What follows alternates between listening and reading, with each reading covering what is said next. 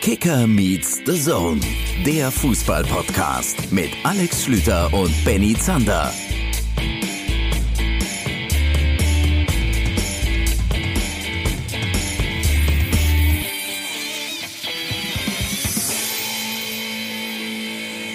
Hallo und herzlich willkommen zu Folge 1 von Kicker Meets the Zone, eurem neuen Fußball-Podcast. Ich freue mich sehr, mein Name ist Alex Schlüter und der Mann, der im Hintergrund schon mit den Hufen schart, ich weiß nicht, ob ihr es hören könnt, hört auf den Namen Benny Zander. Schönen guten Tag. Alexander, mein Lieber, schöne Grüße aus Leipzig. Endlich geht es los, unser neues Baby, der Podcast von Kicker und The Zone mit uns beiden. Die Vorfreude ist groß, ich hoffe, dir geht's ähnlich und äh, wir können eigentlich direkt loslegen. Ich würde direkt gerne anfangen mit Themen und so weiter und so fort. Also ich habe ich hab richtig Lust auf die Sache hier. Kein Smalltalk, keine Abtastphase, so direkt äh, volle Breitseite, vollspannen ins Thema, oder was?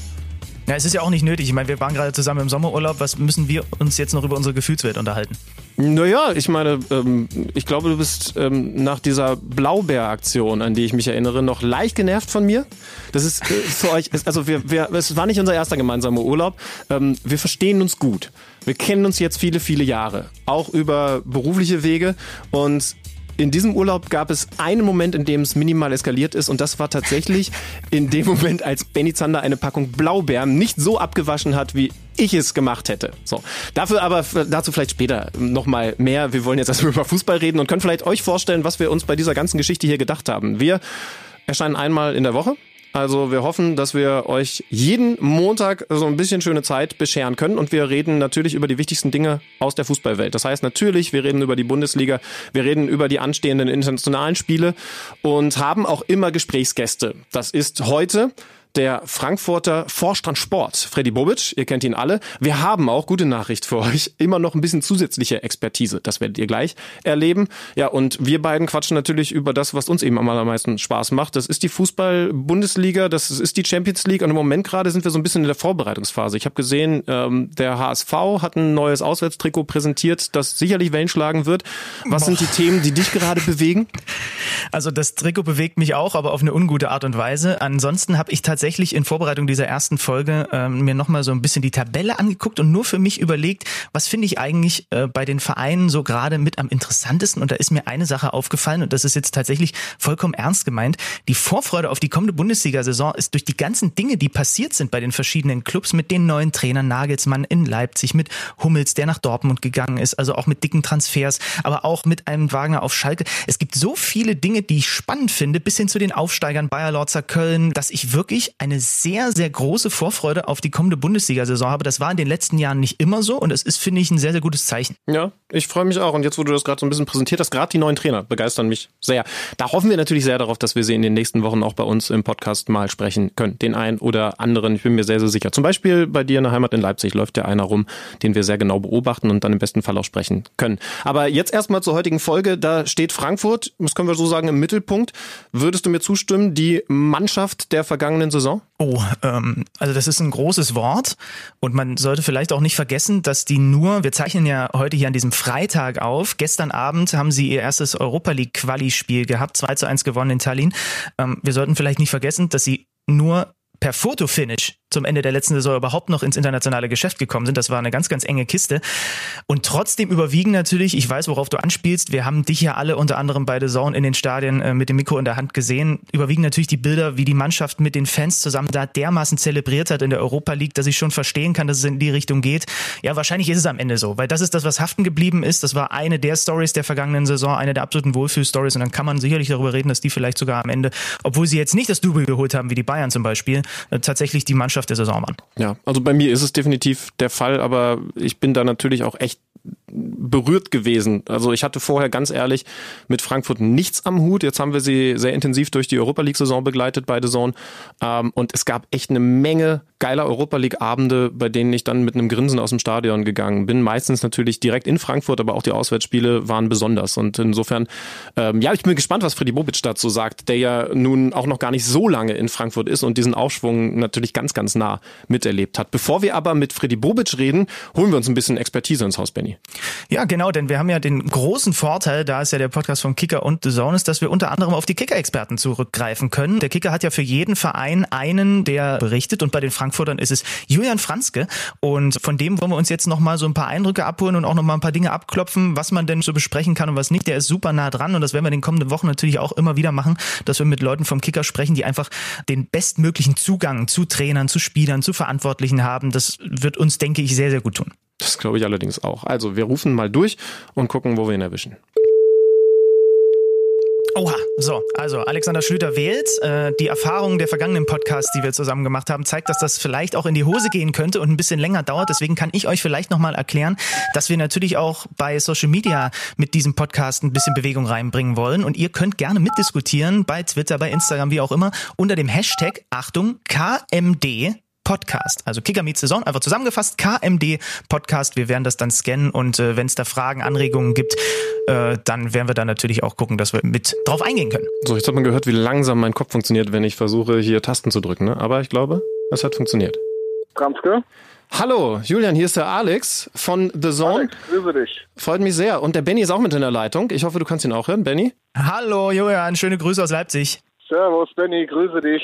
Julian, wir haben dich unseren Hörern gerade schon grob vorgestellt. Äh, wir haben noch nicht gesagt, wo wir dich jetzt gerade erwischen. Das kannst du vielleicht mal machen. Wo bist du denn gerade? Ich bin gerade an der Autobahnraststätte bei Nürnberg, habe die ersten Staus schon hinter mir und die nächsten Staus vor mir und hoffe dann irgendwann am späten Nachmittag in Windischgarsten anzukommen. Ja, sehr, sehr beliebte Strecke für viele, viele Autofahrer, was dann auch immer wieder für überhöhten Verkehr äh, sorgt. Du bist ganz nah dran an der Frankfurter Eintracht. Seit wann denn eigentlich? Ähm, und, und warum ist das der Verein geworden, mit dem du dich ein bisschen intensiver auseinandersetzt?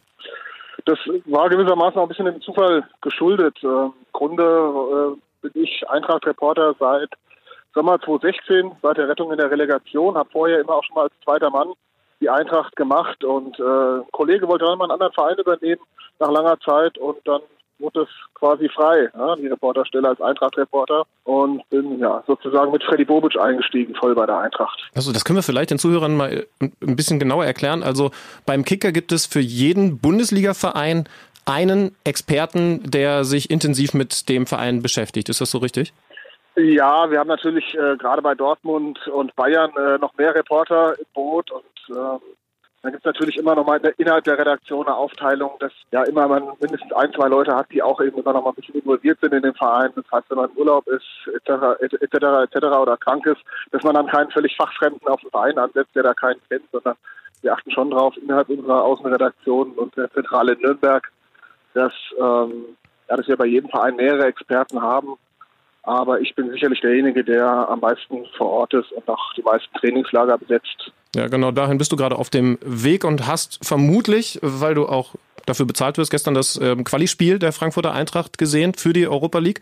Ähm, kannst du uns da einen kurzen aus. Eindruck wiedergeben? Die Frankfurter haben sich durchgesetzt? Ja, sie sind konzentriert angegangen, ähm, waren die klar dominante Mannschaft. Allerdings ähm, hat man eben gesehen, dass sie eben noch nicht im Pflichtspielbetrieb waren ähm, teilweise hat ein bisschen das Tempo gefehlt, ein bisschen die, die Idee gefehlt. Kalin stand sehr tief. Ähm, es gab genug Chancen für einen höheren Sieg, aber es ist sicherlich auch so, dass man sagt, da ist noch einige Luft nach oben in allen Mannschaftsteilen. Ähm, aber für die Eintracht besser, so haben es auch alle Beteiligten hinterher eingeschätzt, besser äh, so ein Spiel zu absolvieren in der Vorbereitung als immer nur Freundschaftsspiele. Ich glaube, wenn die Eintracht sich in diesen drei Qualifikationsrunden durchsetzen sollte, dann können sie dann durchaus profitieren, auch mit Blick auf die Liga. Aber da war noch ein bisschen Sand im Getriebe, wir haben es ja gestern gesehen. Es ist aber, glaube ich, auch, du hast es schon angeschnitten, nicht verwunderlich. Ne? Es war so viel los bei der Eintracht im Sommer. Jovic weg, Aller weg, äh, die drei Leihspieler. Vielleicht mal mit Blick auf die Eintracht-Fans. Müssen die sich Sorgen machen für die jetzt anstehende Saison oder was wird da noch passieren jetzt in den nächsten Tagen und Wochen? Ich glaube, Sorgen muss sich keiner machen. Wenn wir uns erinnern an die letzten beiden Jahre, da gab es auch jeweils einen großen Umbruch, wo die Eintracht weit weniger Transfererlöse erzielt hat, die sie dann reinvestieren konnten. Und äh, trotzdem ist es an der sportlichen Führung gelungen, über eine schlagkräftige Truppe zusammenzustellen. Ganz klare Priorität hat natürlich vorne der Sturm.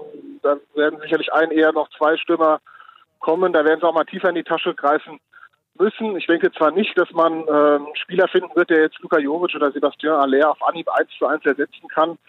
Allerdings ähm, ist die Eintracht ja beispielsweise im Mittelfeld jetzt schon breiter und besser aufgestellt als vergangene Saison mit Gilles mit Dominic Kohr, äh, mit äh, höchstwahrscheinlich Sebastian Rode, der äh, gewissermaßen im Anflug ist. Und äh, somit, glaube ich, muss man sich keine Sorgen machen, weil die Eintracht eben, wie gesagt, in anderen Mannschaftszeiten möglicherweise am Ende besser aufgestellt sein wird als letzte Saison. Und das kann das dann kompensieren, wenn der Sturm vielleicht nicht ganz so stark ist. Also, es wird natürlich schwierig. Aller, Jovic hat über 50 Prozent der Pflichtspieltore geschossen. Das, das zu kompensieren wird schwierig bis unmöglich. Aber ich bin auch zuversichtlich, die Eintracht weiß ja schon sehr lange, äh, dass, dass das Spieler sind, äh, die im Sommer möglicherweise gehen. Entsprechend gehe ich auch davon aus, dass Freddy Bobic vorbereitet ist und im Hintergrund da auch an der einen oder anderen guten Personalie dran ist. Ja, wir haben ihn ja gleich im Gespräch. Mir ist aufgefallen, dass er schon ein, zwei Mal dünnhäutig reagiert hat, wenn er auf die möglichen Transfers angesprochen wurde und dann so Sachen gesagt hat wie, naja, nun bleibt mal ruhig, wartet mal ab. Ich muss immer jeden Tag neue Fragen beantworten zu Personalie X und Personalie Y. Äh, Kevin Prinz Boateng, die Rückkehr ist ja auch noch so eine Sache. Können wir ihn jetzt darauf ansprechen oder wird er dazu dünnhäutig reagieren, wenn er dann gleich bei uns in der Leitung ist? Was denkst du? Ach, ich glaube nicht, dass er dünnhäutig reagieren wird. Er weiß ja, dass diese Fragen kommen und dass es auch normal ist, dass diese Fragen gestellt werden.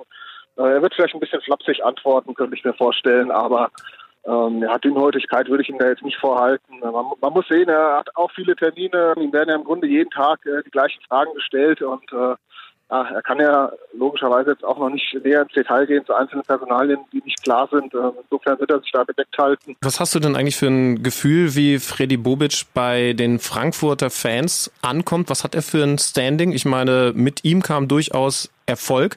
Sind Sie ihm wohlgesonnen? Absolut. Also da hat ein Riesenwandel äh, stattgefunden, als er damals 2016 kam. Da gab es sogar Transparente im Stadion gegen ihn und äh, das Internet wurde ja, was war, das, man kann es jetzt Shitstorm nennen, man kann es Hetze nennen. Also da waren ganz viele angestochen. Ich weiß auch nicht so wirklich warum, aber er hatte da keinen besonders guten Ruf und äh, hat aber mit seiner Arbeit in den letzten Jahren, ich glaube, auch die größten Kritiker aus der damaligen Zeit überzeugt. Und was ich diesen Sommer auffällig finde, wenn man die sozialen Netzwerke verfolgt, äh, da gibt es ganz, ganz viele Fans, die machen sich überhaupt keine Sorgen. Die sind da sehr viel zuversichtlicher als die letzten Jahre, trotz dieser prominenten Abgänge. Viele schreiben, dass wir einfach Bobic vertrauen, dass es in den letzten Jahren ja auch immer geklappt hat. Und gerade vor dem Hintergrund, dass die Eintracht jetzt auch sehr viel mehr Geld zu investieren hat, ähm, da ist das Vertrauen fast grenzenlos. Ja, dass Freddy Bobic, sein Chefscout Ben Manger und Bruno Hübner, der Sportdirektor, dass die da auch wieder eine gute Mannschaft zusammenstellen werden. Wie hat er sich denn selbst vielleicht in seiner Zeit äh, bei den Frankfurtern als Manager entwickelt? Du bist wahrscheinlich einer, der am häufigsten mit ihm gesprochen hat. Ist er im Umgang auch nochmal anders geworden, vielleicht ein bisschen entspannter geworden? Was kannst du denn darüber berichten? Das würde ich nicht sagen. Man muss ja mal auch differenzieren. Erwischt man einmal kurz äh, am, am, Telefon, im Auto, äh, dann kann er sicher auch mal genervt sein. Äh, aber wenn man in Ruhe mit ihm zusammensitzt zu Interviews, das ist eigentlich damals wie heute. Er ist sehr fokussiert, er, er, ist sehr klar im Kopf, er weiß genau, was er will, wo er hin will. Er kann die ähm, Situation bei der Eintracht sehr realistisch einschätzen, gibt sich keinen Spinnereien hin. Ähm, hat sich als Typ, würde ich sagen, äh, man könnte ihr bisher nachher auch fragen, als Typ, glaube ich, hat er sich nicht verändert. Ja, dann nehmen wir mal mit auf. Ich, ich schreibe fleißig mit. Ähm, danke dafür auf jeden Fall äh, schon mal. Was steht denn jetzt für dich eigentlich genau an Arbeit an im Trainingslager? Wie können wir uns vorstellen, wie ein Kicker-Redakteur da jetzt arbeiten darf? Sind es viele Interviews?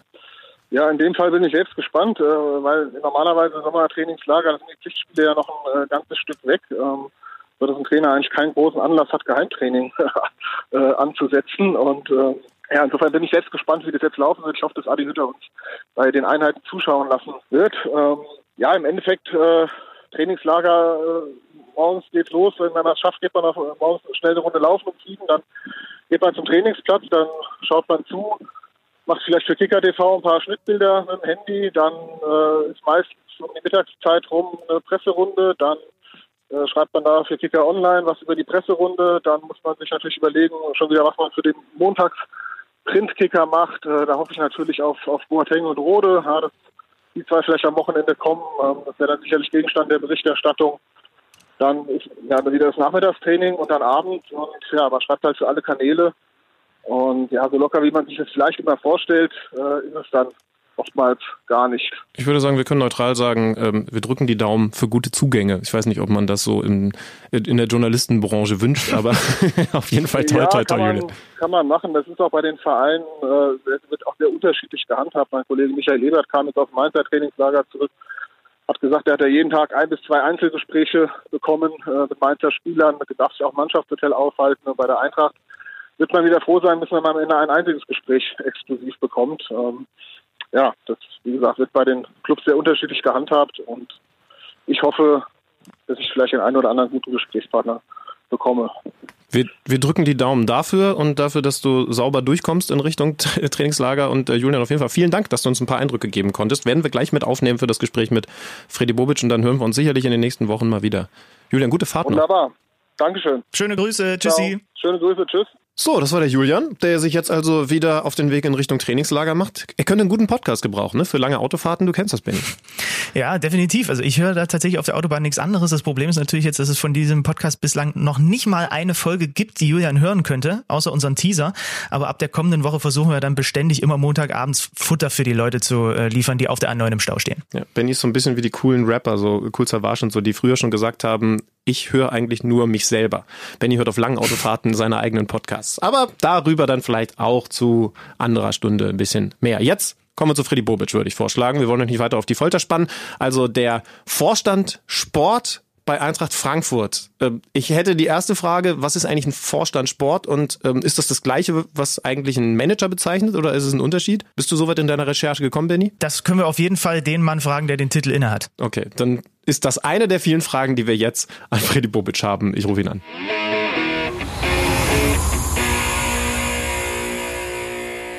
So, jetzt bei uns an der Leitung Freddy Bobic, der Vorstandssport von Eintracht Frankfurt. Schön, dass Sie sich Zeit genommen haben, Herr Bobic. Hallo. Ja, hallo zusammen. Ja. Der Benny ist auch mit in der Leitung. Benny. Schöne Grüße aus Leipzig, hallo. Wo erwischen wir Sie hallo. denn gerade, Herr, Herr Bobic? Ich weiß, Sie sind äh, verständlicherweise vom Europa League Quali-Spiel zurückgeflogen und sind ja. wahrscheinlich jetzt schon wieder auf dem Weg wohin? Nein, ich bin jetzt heute, heute bin ich äh, hier im Büro ein bisschen, habe einige Sachen so äh, noch abzuarbeiten, natürlich einige Telefonate zu machen. Äh, heute Abend geht schön nach Köln und da ist ja die große Elf-Freunde-Veranstaltung äh, und morgen geht's dann ins Trainingslager nach äh, Windischgarsten in Österreich. Ja. Okay, und gestern das Spiel ähm, in Tallinn. Was ist Ihr Fazit? Ja, dass es äh, für uns Gott sei Dank ein erfolgreiches Spiel war, so wie, das, wie wir es uns auch vorgestellt haben, dass wir auf jeden Fall das Spiel gewinnen wollen. Äh, dazu sind wir auch reingegangen in der schwierigen Phase, was nicht einfach ist, äh, in der Vorbereitungsphase äh, Pflichtspiele zu machen. Ja, das haben wir aber positiv angenommen, weil wir gesagt haben, okay, komm, was soll's. Du machst eh so viele Testspiele, jetzt ist halt ein Testspiel dabei, äh, gleich mit mit Wettkampfcharakter und das haben wir haben wir wirklich gut angenommen. Äh, nicht einfach, weil äh, natürlich auch Flora Tallinn äh, mitten in der Saison ist. Die spielen ja im Kalenderjahr, also sprich, die sind gerade jetzt gerade in der Mitte so ungefähr und äh, war natürlich ganz anders im Saft und äh, auch solche Mannschaften so exotisch sie vielleicht sich mal anhören, so unbekannt sie sind, haben alle ihre eigenen Waffen, die, die sie auch einsetzen können und äh, sind halt einfach total drin und sind spritzig und, und kämpferisch stark und sind heute alle gut im Verteidigen und äh, ja, wir haben uns ein bisschen schwer getan, aber trotzdem am Ende haben wir gewonnen. Das ist das Wichtigste, das stand über allem. Und für die Jungs war es einfach ein sehr guter Test auch zu diesem Zeitpunkt, weil wir natürlich auch eine Runde weiter wollen. Das ist auch ganz klar. Ja, es ist keine einfache Situation, wenn du so in der Vorbereitung bist und eigentlich ein Testspiel hast, aber da geht es wirklich um das Weiterkommen in, in, in der Qualifikation. Dann bis in die Gruppenphase das Ziel natürlich äh, dann auch erfolgreich zu bestreiten. Ja, und nebenher noch zu trainieren und sich fit zu machen für die Bundesliga-Saison. Sie haben schon gesagt, viele Telefonate sind zu führen. Für Sie ist es gerade die heiße Phase, ne? was Transfers angeht. Da wird noch einiges passieren. Ähm, wie muss ich mir das überhaupt vorstellen? Spieler haben nach Saisonende erstmal frei, aber Sie müssen doch dann direkt schon wieder eine ganze Menge Dinge verhandeln und anschieben. Wann darf denn so ein Manager mal durchatmen? Waren Sie irgendwo im Urlaub? Konnten Sie sich den Luxus überhaupt gönnen? Ich war mal im Juni, glaube ich, war mal vier, fünf Tage weg. Fünf Tage waren es genau, fünf Tage kurz weg. Aber auch da äh, klingelt das Handy natürlich auch die ganze Zeit. Ich glaube, das ist ganz normal. Ja, es ist eine Phase, die dieses Jahr sehr nicht sehr einfach ist, äh, auch für uns, gerade bei Eintracht Frankfurt, äh, weil doch einiges passiert ist auch. Ja, wir haben unheimlich viele äh, Abgänge bereits gehabt, auch viele, die vielleicht gar nicht so prominent sind wie Jovic oder Haller. Aber trotzdem, die müssen auch gemacht werden. Jede Personalie kostet Zeit. Jede Personalie kostet auch die Aufmerksamkeit, die man dafür braucht, egal wie groß sie ist am Ende des Tages oder auch wie klein sie ist.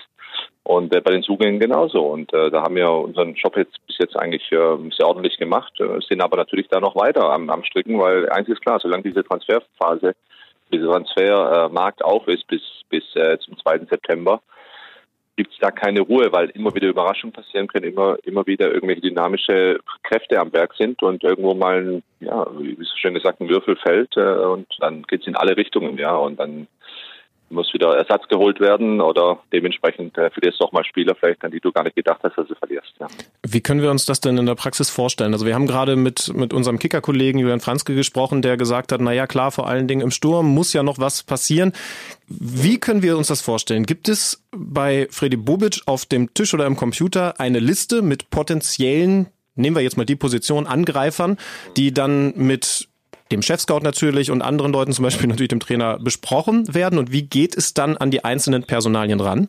Ja, es ist schon so, dass wir, dass wir natürlich schon frühzeitig und äh, schon auch nach der Ende der Saison äh, schon zusammengesessen sind natürlich und, und, und komplett die ganzen Positionen da, äh, durchgegangen sind und natürlich auch die, die Sturmpositionen. Aber diese, diese Liste wird immer wieder erweitert, aber dementsprechend auch äh, zusammengestrichen, ja, weil äh, auch durch die Gespräche, die man hat und äh, das, was man versucht zu eruieren auch und äh, die Möglichkeiten, die man sucht, manchmal der Spieler vielleicht ganz woanders hin möchte oder gar nicht hin zu uns möchte oder am Ende des Tages es wirtschaftlich nicht tragbar ist, etc. etc. Also es gibt so viele Faktoren, die dann eine Rolle spielen. Ähm, und so verändert sich diese Liste auch immer wieder, ähm, die jetzt nicht irgendwo imaginär irgendwo rumliegt und sagt, ja, hier ist eine Liste und, und wir arbeiten das aber sauber ab am Ende und dann gibt es natürlich auch immer wieder Überraschungen, dass es in, in, der, in, der, in der Situation äh, eines Transfersommers auch immer wieder Spieler plötzlich auf den Markt kommen, die vorher vielleicht gar nicht ja, für den Markt vorgesehen waren, äh, weil diverse Kräfte da eine Rolle gespielt haben beim abgebenden Verein. Äh, und dann muss man eben schnell reagieren, das ist klar. Aber wichtig ist, dass man die Spieler kennen muss und die Spieler bereits gesehen hat oder sie einfach auch mit ihm beschäftigt hat. Und dann äh, ist es natürlich einiges einfacher. Und da sind wir eigentlich immer sehr gut vorbereitet, weil uns eigentlich kaum, kaum ein Spieler, kaum ein Spieler äh, durch die Lappen geht, den wir jetzt vielleicht noch nie gescoutet haben, noch nie gesehen haben oder noch nie bewertet haben. Ja, Sie haben ja mit dem Ben Manga auch einen sehr spannenden Chefscout den Vertrag verlängert. Wir haben uns mal ein bisschen umgehört. Viele Insider schwärmen davon, wie der arbeitet, wie wichtig der für den Verein ist. Und äh, trotzdem kennen ja zum Beispiel viele Fans äh, den und seinen Namen jetzt noch gar nicht so. Wie wichtig ist der für das, was da bei Eintracht Frankfurt passiert ist und auch in, der, in dieser Saison und in dieser Transferperiode passiert? Ja, ist für mich einfach ein, äh, ein wichtiger Mitarbeiter, der, der wirklich wie ein Partner auch agiert. Der, der spezialisiert ist, im Endeffekt im Feld zu sein, wie man so schön sagt, also unterwegs zu sein, ähm, auch diese Scouting-Abteilung mit aufgebaut hat, nach seinen Wünschen und äh, die Freiheiten habe ich sehr gerne gegeben, auch weil ich weiß einfach, er verdammt gut ist, wir uns schon so lange kennen auch. Und äh, auch ein Vertrauen da ist, einfach ein großes Vertrauen und äh, äh und wir arbeiten Dinge auch natürlich in Ruhe ab. Und natürlich sind diese Leute nicht so bekannt in der Öffentlichkeit, aber die wollen auch gar nicht groß in der Öffentlichkeit, äh, weil, weil sie einfach äh, ja, im Hintergrund arbeiten und ihren Job machen. Ja, und äh, das muss ich einem vorstellen, das ist, äh, äh, das ist, das ist wie im normalen Unternehmen ja auch. Und äh, da ist nicht jeder, jeder an der Spitze oder jeder fühlt sich auch wohl, vielleicht irgendwie in der Öffentlichkeit zu stehen. Und er macht einen, einen überragenden Job, unheimlich akribisch, immer noch viel unterwegs, super vernetzt auch. Und das kombiniert mit mit mit äh, Trainer, mit Sportdirektor, äh, mit mit mit meiner Person, das funktioniert einfach gut, ja. Und da muss es auch ein bisschen menscheln, auch ein bisschen Empathie muss dabei sein und das ist bei uns natürlich total gegeben. Und wir verstehen uns da immer als Team und äh, sind genauso glücklich, wenn irgendwelche Dinge und welche Personalien super funktionieren, aber genauso traurig oder, oder manchmal auch enttäuscht, wenn, wenn was nicht funktioniert. Wir zeigen nicht mit dem Finger auf den anderen, du hast den geholt, du hast das falsch gemacht oder wie auch immer, sondern äh, es ist ein gutes, gutes Teamwork, was wir, was wir hier aufgebaut haben. Und äh, da bin ich auch wirklich, äh, dadurch, dass ich da natürlich auch in der Kette oben bin, bin ich total stolz immer und sage auch immer wieder, ich bin total glücklich über dieses Team, was ich habe, wie sie miteinander äh, kommunizieren und wie sie miteinander umgehen und äh, wie wir dann auch Entscheidungen treffen. Und sie unterscheidet tatsächlich von Ben Manga, dass sie eben in der Öffentlichkeit stehen und das schon viele Jahre. Natürlich aus der Zeit als Spieler geboren. Ähm, ja. Ich habe mich gefragt, wie hat sich eigentlich dieser Bereich für Sie verändert? Der Bereich persönlicher, beruflicher Erfolg. Als Spieler war das ja sehr klar. Also man gewinnt, man spielt gut, man schießt im besten Fall auch einige Tore. Das ist ja irgendwie was Messbares. Wann sind Sie jetzt in Ihrer Position als Vorstand Sport erfolgreich? Ja, es ist, ist natürlich äh, auch in der Öffentlichkeit wird es ja so und so gesehen. Ja, das äh, kannst du an gefühlten Transfererfolgen sehen, das kannst du an einem äh, an einer, einer Saison sehen, dann wird es so und so gemessen. Also ganz ehrlich, man muss man muss, man muss, man muss einschaffen. Als Spieler, steht man in der Öffentlichkeit und, und äh, ist, ist das für dich eine, auch eine Normalität? Und da wirst du natürlich gemessen, hast einen gewissen Druck, du musst Tore schießen, als Stürmer zum Beispiel, ja. Wenn du keine schießt, dann bist du halt, ja, manchmal eine Pflaume, wenn, wenn, wenn, wenn, wenn, sie, wenn sie, wenn sie machst, dann bist du halt der größte Held, irgendwo die Wahrheit liegt irgendwo auch immer da in der Mitte. Und so ist es genau in der Position ja auch. Du musst lernen, natürlich mit einem guten Team zu arbeiten, vorzustehen, in schwierigen Situationen, ins Rampenlicht zu gehen, um da auch deine ganzen Mitarbeiter, Trainer etc. zu schützen. Auch äh, ich glaube, das ist wichtig. Du musst unheimlich harte manchmal Entscheidungen treffen, wo du dich auch reinfühlen kannst in einen Spieler. Das ist das, was ich nicht vergessen möchte. Das du eigentlich immer wissen, wissen musst, auch wie sich der Spieler gerade aktuell fühlt, äh, mit ihnen offen und ehrlich umgehen, auch wenn es manchmal weh tut und ihnen vielleicht auch die Wahrheit sagt, hier geht der Weg leider nicht weiter. Und äh, das sind alles so Themen, das muss man ein bisschen lernen, ja. Und äh, jetzt bin ich auch so ziemlich im zehnten Jahr eigentlich schon, habe ich überlegt, ja, das ist eigentlich schon schon eine, schon eine, schon eine Weile her und natürlich auch brauchst du Erfahrungswerte. Ja, am Anfang hast du auch viele Dinge vielleicht auch ein bisschen anders gemacht und äh, irgendwann äh, kriegst du auch das Gefühl dafür, wie du, wie du, wie du richtig vorgehst. Und du darfst auch über die öffentliche Meinung, die manchmal positiv, genauso negativ sein kann, darfst du, die, darfst du das gar nicht so wichtig nehmen, ja, sondern äh, mach deinen Job, hab Spaß dran an dem, was du tust. Wir arbeiten im Fußball, das ist für mich immer das Schönste, äh, dass du in dem arbeiten kannst, wo du dich am besten fühlst und aufgehoben fühlst. Äh, und mach dir jetzt nicht den Kopf, ob das, ob das jemand gut findet oder schlecht findet oder wie auch immer weil am Ende des Tages äh, muss der Rechenschaft einem Club ablegen und nicht, nicht gegenüber der großen Öffentlichkeit. Haben Sie sich in den zehn Jahren ähm, an gewissen Personen auch orientiert. Also ich will jetzt nicht das Wort Vorbilder in den Mund nehmen. Ich glaube nicht, dass Sie ein Bravo Sport Poster von Uli Hoeneß über dem Bett hängen haben. Aber schaut man doch mal so ein bisschen links und rechts, wie das Leute, die schon länger in diesem Job sind, machen? Man beobachtet sehr viel. Ja, und äh, auch in Gesprächen lernt man unheimlich viel. Ähm, und es ist richtig. Also wenn Sie jetzt Uli Hoeneß sagen, so, das war auch gegen Ende meiner Karriere und ich habe immer, immer, immer geschaut, was mir war für, mich, für mich war immer klar, dass ich kein Trainer machen will nach, nach, nach Ende der Karriere, sondern möchte in diesen Beruf rein oder in diesen Weg gehen, äh, weil mich das Fußball als Ganzes viel mehr fasziniert hat eigentlich, nicht nur die 19 Minuten auf dem Platz in der Kabine rumhängen. Ähm, es war schon immer, immer eine Faszination. Ich habe natürlich solche Menschen wie Uli Hoeneß, äh, Rudi Völler etc. habe ich natürlich immer beobachtet und natürlich auch in Gesprächen natürlich auch kennenlernen können und äh, da nimmst du unheimlich viel mit. Du musst halt gut zuhören können und äh, du musst äh, unterwegs sein, musst die Dinge anschauen äh, und dann deine eigene, deine eigene Erfahrung, die du da gemacht hast damit, mit, dein, mit deinem Denken einfach kombinieren und am Ende des Tages äh, musst du versuchen, sie umzusetzen. Ja, aber du lernst eigentlich jeden Tag weiter.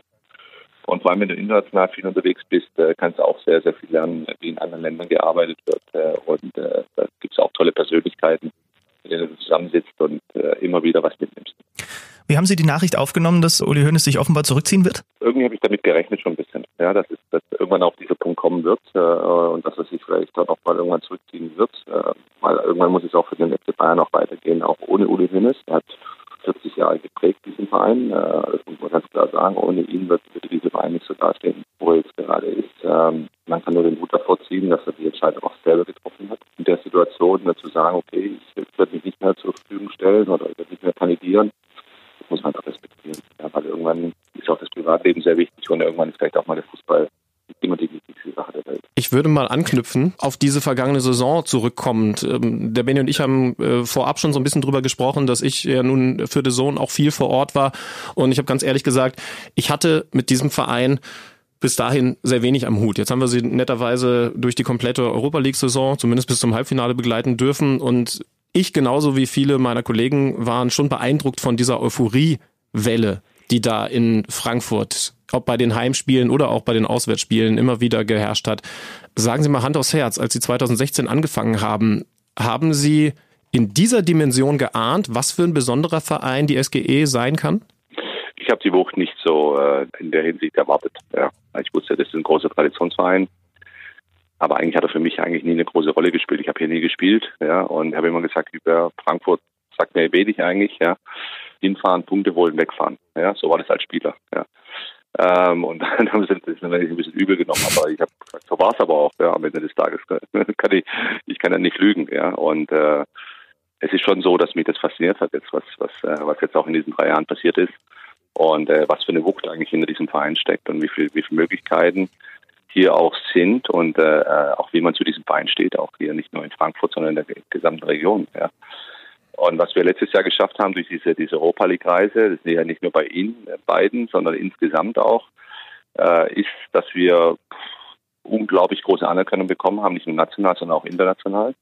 Dass Eintracht Frankfurt schick geworden ist, ja, dass es hip geworden ist.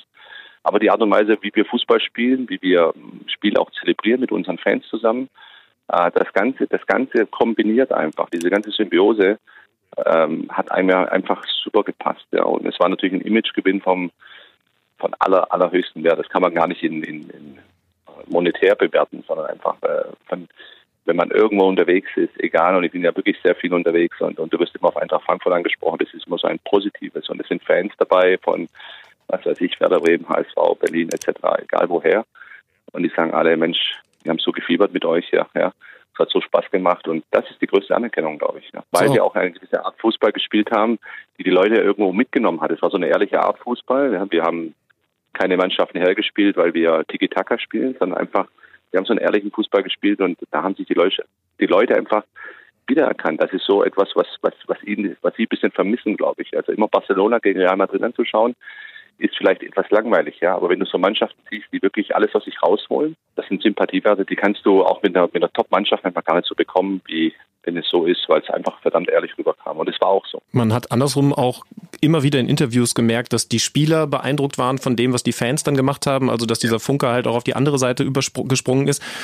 Hatten Sie Hoffnung, dass so Leute wie Jovic und Aller Stars der vergangenen Saison genau deswegen vielleicht anderen finanziell besseren Angeboten widerstehen können, weil Frankfurt eben so besonders ist?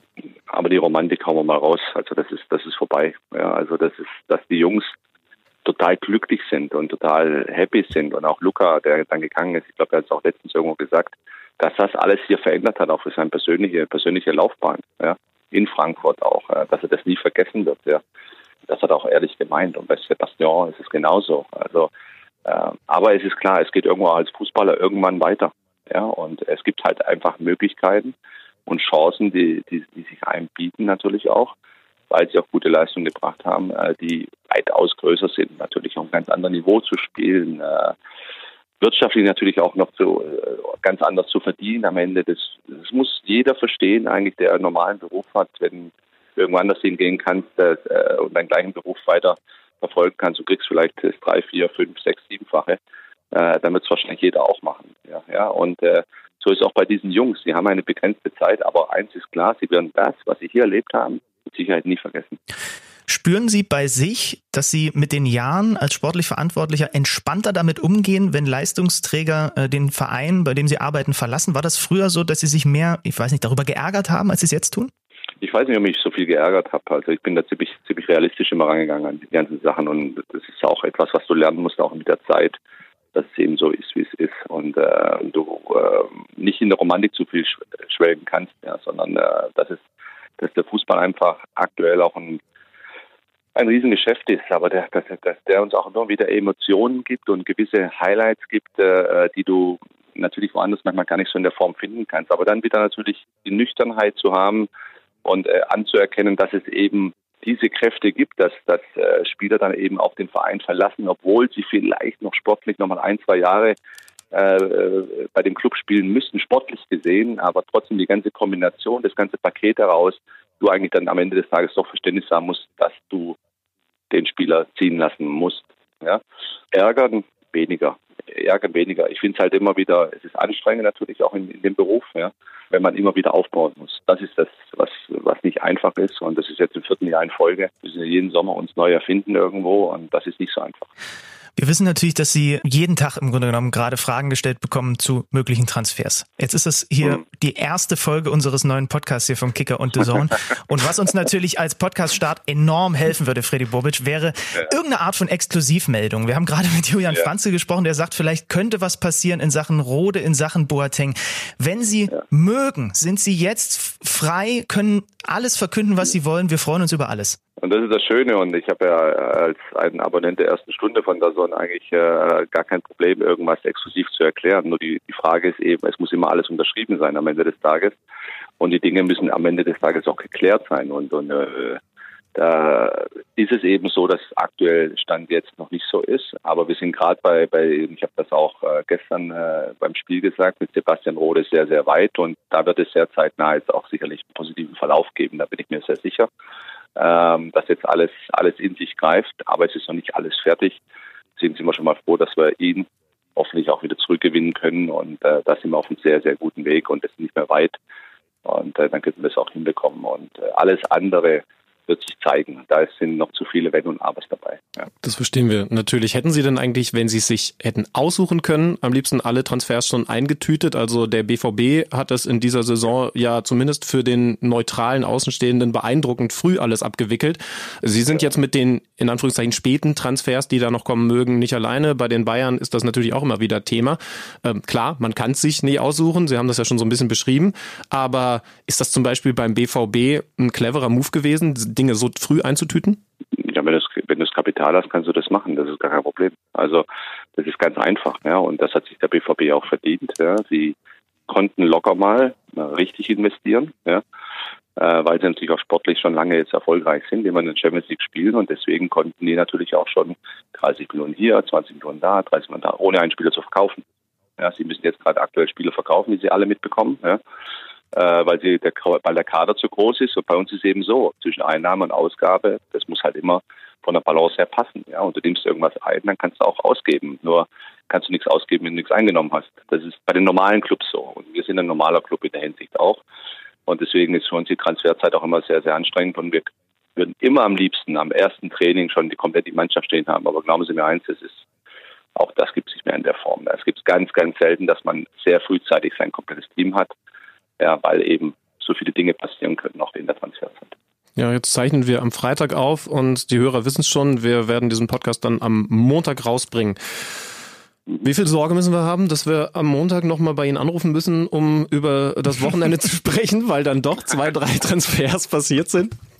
Das ist ja das Interessante auch insgesamt auch an, an, an diesen Dynamiken, die ich immer sage, auch auf dem Transfermarkt, dass es auch mal unheimlich schnell gehen kann. Ja, man verhandelt vier Wochen an einer Personalie und fängt irgendwo an und, und irgendwie kommt man nicht zusammen und plötzlich geht es innerhalb von 24 Stunden ganz schnell. Ja, ja, weil die eine oder die andere Seite plötzlich bewegt oder zubewegt und, und sagt, okay, komm, dann machen wir es eben so. Ja. Und äh, merkt, man kommt nicht weiter und man muss jetzt irgendwo eine Lösung finden. Ja, das ist ja, das ist das Verrückte dann manchmal auch. Ich, was haben wir die ganzen vier Wochen gemacht? Ja, ja. Äh, da hätten wir uns doch gleich gleich einigen können am ersten Tag. Ja, aber es ist eben so. Ja, und deswegen kann man das auch nie ausschließen, dass es ein oder andere natürlich auch übers Wochenende passieren kann. Obwohl, wenn ich es jetzt so greifen kann, glaube ich, Zeit am Montag ganz gut. Ja.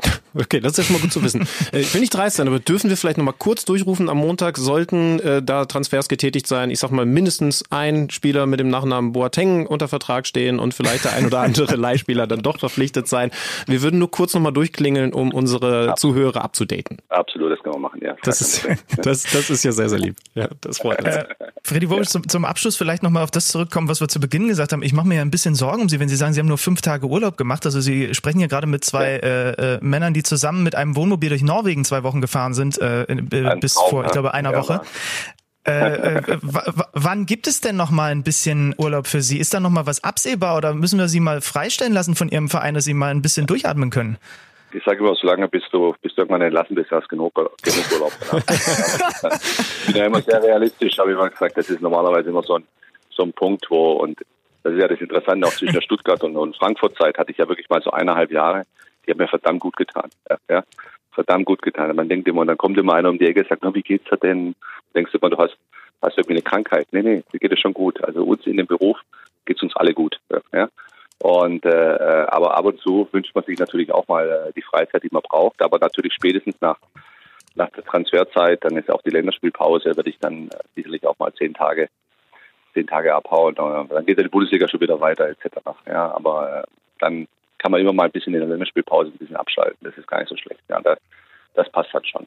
Also wir gönnen Ihnen das natürlich überhaupt nicht, aber sollte es sportlich bei Ihnen mit Frankfurt nicht so gut laufen wie im vergangenen Jahr und der Kicker hat die große Überschrift Freddy Bobic kurz vor Entlassung, dann kommen wir gerne ja. mit Tipps für einen schönen Norwegen Fjordurlaub um die Ecke. Das machen das wir dann sehr gerne. Ja, aber, aber im besten Fall reden wir einfach im Laufe der Saison nochmal über die Transfers, die Sie getätigt haben und warum die so gut funktionieren. Da hätten wir nichts gegen. Ja. Nee, kein Problem. Problem. Freddy Bobic, auf jeden Fall nochmal vielen Dank für das Gespräch, dass Sie Danke Zeit genommen auch. haben. Es sind jetzt wahrscheinlich eine Menge unbeantworteter Anrufe auf Ihrem Handy. Das dürfen Sie jetzt gerne alles abtelefonieren. Wir sagen Dankeschön. Danke, da freue ich mich total. Ja. Tschüss und bis bald. Schöne Grüße. Okay, ciao. Danke, ciao.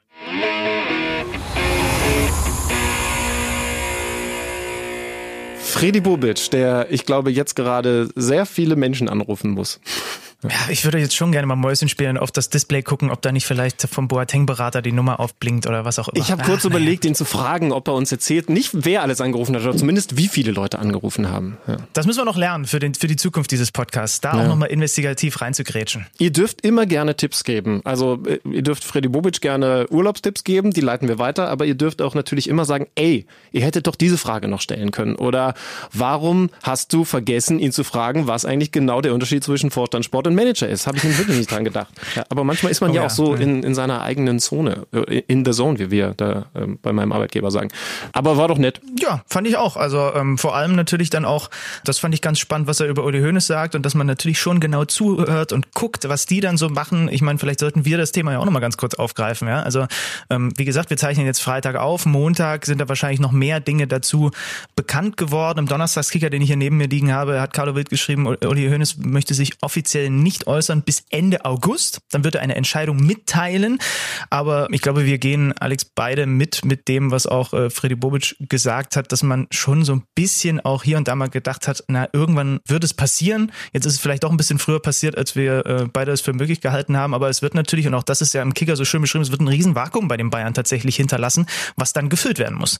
Das stimmt. Na gut, Olli Kahn wird wahrscheinlich mit dem Kahnschen Grinsen über diese Meldung gestolpert sein. Wahrscheinlich wird es auch früher schon gewusst haben, aber das ist ja jemand, der dieses Vakuum stopfen kann, ne? mit seinen breiten Schultern.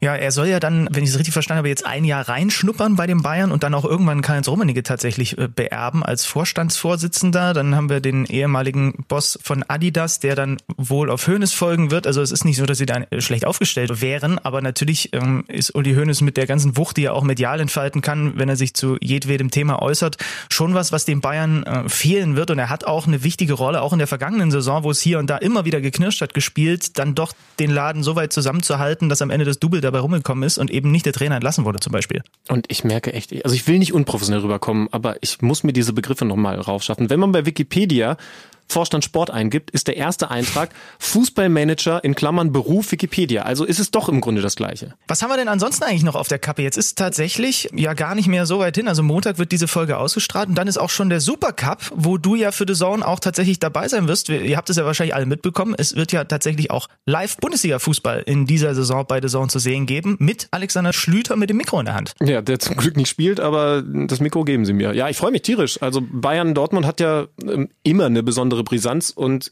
ich glaube, du stimmst mir zu, das ist dieses Mal auch durch diese Transferaktivitäten, die wir leicht angeschnitten haben mit Freddy Bobic, noch mal ein bisschen spannender. Ne? Die einen haben eingekauft, wollen den Großangriff machen, auch wenn sie sagen, nee, nee, alles soft und wir wollten doch einfach nur jetzt eine gute Fußballmannschaft haben. Meisterschaft ist jetzt nicht das große Thema, das wir hier zumindest in der Öffentlichkeit ansprechen. Die Bayern wollen natürlich Meister werden, alles andere wäre auch in der öffentlichen Kommunikation komisch. Aber irgendwie kaufen sie noch nicht die Spieler dafür ein ähm, da muss ja auch noch was passieren. Ich könnte mir vorstellen, da, dass Freddy Bobic da auch sehr genau hinschaut. Ich meine, natürlich können die Bayern noch mal ein bisschen tiefer in die Schatulle greifen, aber wenn jemand auf dem Markt auftaucht, dann wissen wir, Frankfurt hat Bock und, Fra und Bayern hat Lust drauf. Ja, ich weiß nicht, ich glaube nicht, dass sie in der gleichen Kategorie Spieler tatsächlich unterwegs sind, aber es ist schon interessant. Also wenn du dir hier die Übersicht anguckst, Lukas Hernandez, Benjamin Pavard, Jan Fiete Arp und dann aber bei den Abgängen Hummels, Ribery, Rafinha, Robben, James. Also da muss äh, noch eine ganze Menge passieren. Dann gehen wir halt zu dem Thema, was du ja schon mit Freddy Bobic besprochen hast. Guckst du bei den Dortmundern hin? Das war natürlich, das war ja, das war glaube ich bis auf den Hummels-Transfer ja gefühlt eine Woche, wo sie einen Statement-Transfer nach dem nächsten rausgehauen haben. Brand, Schulz, Azar, dann noch Hummels dazu. Ähm, das ist schon brutal spannend. Wenn du dir jetzt da die, wenn alle fit sind, erste Elf und die Option, die Lucien Favre hat, äh, mal auf dem, auf dem Rasen zusammenpusitzt mit Hummels, mit seiner Spieleröffnung hinten raus. Das ist schon, also da, da bin ich super super neugierig, wie das da funktionieren wird, weil natürlich man lässt sich auch gerne dann erstmal von so namhaften, teuren Transfers blenden, aber auf dem Papier sieht das alles einfach nur top aus, was Dortmund da bislang gemacht hat. Ich glaube, sie haben, vielleicht nicht bei allen Personalien, aber zumindest bei so jemandem wie Julian Brandt, die Bayern tatsächlich ein bisschen überrumpelt ich kann mir das echt gut vorstellen. Wir sollten zwingend auch ähm, demnächst mit einem Bayern-Verantwortlichen sprechen. Ähm, jetzt habe ich die Freude und werde hoffentlich den einen oder anderen dann am Samstag beim Supercup schon ranbekommen. Also am 3.8. dann live auf The Zone. Das ist spannend. Aber wer weiß, was die Bayern bis dahin aus der Schatulle gezaubert bzw. in den Kader gezaubert haben. Ein bisschen Geld müssen sie in die Hand nehmen, weil die Problematik ist ja, alle wissen jetzt, die müssen noch was kaufen. Das heißt, jeder Verein kann auch sagen, ey, ihr müsst, also packen wir nochmal 15 Millionen drauf. Das muss Uli Hoeneß natürlich jetzt im Hinterkopf haben und vor allen Dingen Hassan Salihamidzic, aber äh, ich glaube, sie sind erfahren genug, um damit umzugehen. Aber irgendwer wird kommen, Was- oder? Ja, na klar. Also das kann, kann ja nicht anders sein. Ich meine, Uli Hoeneß kann sich ja dann nicht in, äh, in, in den Doppelpass setzen und sagen, wenn ihr wüsstet, wen wir schon alles verpflichtet hatten. Ich weiß gar nicht, ob es der Doppelpass war. Ja, war der dann, Doppelpass. Äh, das geht nicht einher damit. Also ich weiß nicht, ob die Jungs, die sie angeblich alle in Köcher hatten schon damals, ob die sie immer noch im Köcher haben. Äh, sie beschäftigen sich ja wohl immer noch sehr intensiv mit Leroy Sané. Wie würdest du das finden, Sané zu den Bayern? Habe ich mir noch irgendwie kein abschließendes Urteil darüber erlaubt. Ist für mich natürlich ein, ein, ein, ein Riesenkicker. Äh, hier und da hört man aber auch mal so ein bisschen was hm, k- Schwieriges über ihn. Finde ich passender auf jeden Fall als zum Beispiel Timo Werner. Ähm, die Bayern brauchen neue 1 gegen 1 Spieler, weil das ganze System ja darauf fußt, Leute in 1 gegen 1 Positionen zu bekommen. So sind sie in den letzten 15 Jahren erfolgreich gewesen und das Spiel wollen sie auch weiterhin so spielen.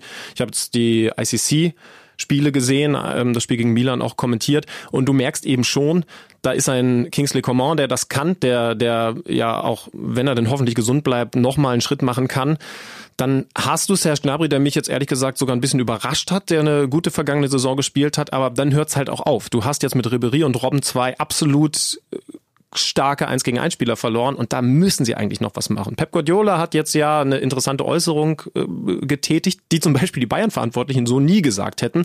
Er hat ja nämlich gesagt, äh, ich würde ihn gerne behalten, aber die Entscheidung liegt nicht bei uns, bei Manchester City. Die Entscheidung liegt bei Leroy Sané. Er muss sich dazu bekennen, dass er bei uns bleiben will. Und wenn er sagt, er will wechseln, dann geht er eben weg. Also die Bayern würden, glaube ich, anders argumentieren und sagen, also solange der bei uns unter Vertrag steht, entscheiden wir, wo der nächste Saison spielt. Aber Pep Guardiola ist eben auch ein anderer Typ. Das hat man in München ja auch schon vor einigen Jahren kennengelernt. Ähm, bleibt auf jeden Fall spannend. Also Sané ist definitiv eine Option und Trotzdem kommt mir diese Aussage von Uli Hoeneß von vor vielen Monaten immer mehr vor, wie wenn ich damals, wenn mich meine Mama angesprochen hat, ob ich denn schon alle Weihnachtsgeschenke habe, gesagt habe, ja, wenn du wüsstest, was ich da schon alles habe. Am Ende hat jeder einen Ikea-Gutschein bekommen.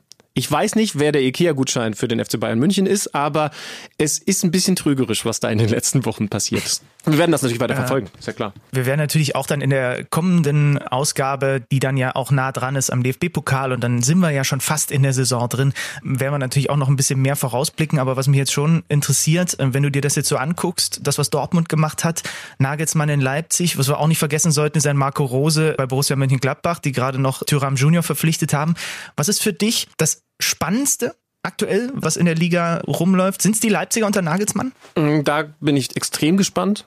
Ja, also Leipzig ist schon weit vorn. Wir haben ja ähm, einen lieben Kollegen von The Zone an Leipzig verloren. Also da konnten wir Ach, stimmt, offensichtlich ja, ja. nicht attraktiv genug mitbieten. Nein, im Ernst, Moritz Volz ist da ja jetzt auch mit dem Trainerstab und ich gehe mal schwer davon aus, dass wir da auch mal rüberfahren. Für dich ist es sowieso Fahrradweite. Ähm, ich setze mich in Zug oder ins Auto und dann schauen wir da mal vorbei, weil Julian Nagelsmann ja weiter ein ganz spannender Typ ist und mit Moritz Volz haben wir vielleicht auch noch einen ganz netten Zugang. Der kann uns dann mal vorstellen, äh, wie das da so läuft. Hat er sich eigentlich bei dir gemeldet? Der war auf Wohnungssuche und ich habe gesagt, wenn sich jemand in Leipzig in den coolen Vierteln auskennt, dann ist es Benny Zander. Aber Wir, haben mal kurz gequatscht, ist schon wieder ein paar Wochen her. Ich werde mich nochmal mit ihm tatsächlich in Verbindung setzen. Aber das ist, hat mich tatsächlich auch gefreut, dass der jetzt hier in, in, in meiner Stadt auch sein Unwesen treibt. Aber es ist schon krass. Ne? Also ich gucke gerade die Tabelle durch und ich sehe Köln mit Bayer Lorzer. Da weißt du eigentlich auch ganz klar, was du für eine, für eine Identität bekommst. Der niederländische Nachfolger von Nagelsmann in Hoffenheim. Wolfsburg, bei dir da um die Ecke, wo du aufgewachsen bist, hat auch einen neuen Trainer, der auch äh, für eine bestimmte Art Fußball zu spielen steht. Was passiert bei den Schalkern? Wie wird sich Leverkusen unter Bosch weiterentwickeln? Es ist so viel los auf dem Marco Rose Gladbach. Bin ich super gespannt. Krass. Also das, wir werden, glaube ich, genug zu besprechen haben. Da können wir uns nicht drüber beklagen. Nee, freue mich schon auf die nächste Folge. Ich würde sagen, dann können wir auch mal den Kicker-Manager anschmeißen. Dann äh, wissen wir vielleicht auch schon etwas Oh, mehr, wer da Idee. bei Ja, Bayern ja, ja. die Leistungsträger sind, die eventuell noch neu verpflichtet werden. Und äh, Freddy Bubic, vielleicht müssen wir ihn nochmal anrufen, der hat ja da auch noch einiges im Kock Köcher. Also das nehmen wir uns für die kommende Folge vor, die natürlich dann auch am nächsten Montag, wenn es wieder heißt Kicker meets the Zone. Ähm, wir freuen uns natürlich tierisch, wenn ihr uns ein bisschen weiter empfehlt, wenn ihr zum Beispiel auch unseren Hashtag nutzt, Hashtag KMD Podcast und sagt, hey, das ist halbwegs aushaltbar, was Zander und Schlüter da machen. Und äh, wenn ihr uns abonniert auf welchen Devices und über welche Plattformen auch immer, dann sind wir sehr, sehr glücklich. Ja, abonnieren gerne auch. Äh, gut, nach einer Folge ist das jetzt vielleicht ein bisschen hochgegriffen, schon ein paar Rezensionen da lassen oder so. Aber wir sind überall tatsächlich. Empfehlt uns gerne weiter bei Spotify, bei Deezer, in sämtlichen Podcatchern, bei allem, was mit Apple zu tun hat. Ähm, also eigentlich kommt man äh, um diesen Podcast zumindest erstmal, indem man merkt, dass es ihn gibt, gar nicht drum rum. Wir freuen uns, wenn ihr uns weiterempfehlt und wenn ihr natürlich am kommenden Montag dann auch wieder einschaltet, wenn es wieder heißt, Alex hat das so schön gesagt, Kicker meets the Zone, immer Montagabend. Das war die erste Folge. War doch ganz okay, Stüti, oder? Ja, hat Spaß gemacht, muss ich sagen. Es ist doch nett mit dir. Es, äh, ein klein bisschen habe ich es vermisst. So, machen wir nächste Woche ja. wieder. Jetzt ist Mittagszeit. Ich habe Blaubeeren dabei die man, Ach, komm, wenn man ey. das vernünftig macht, in eine Plastikschale, man muss es gar ja, nicht genau, rausnehmen, sondern um es sauber zu machen, muss man nur Wasser drüber schütten und dann hat man keinerlei Verschwendung von irgendwelchen anderen Folien wahnsinnig. oder ja, das sind Dinge. Da kann ich dir noch eine ganze Menge beibringen. Da kann ja, ich dir das ist also auch einfach Quatsch. Also man nimmt die natürlich aus der Plastikschale raus, hat mir das meine Mama beigebracht und dann nimmt man eine und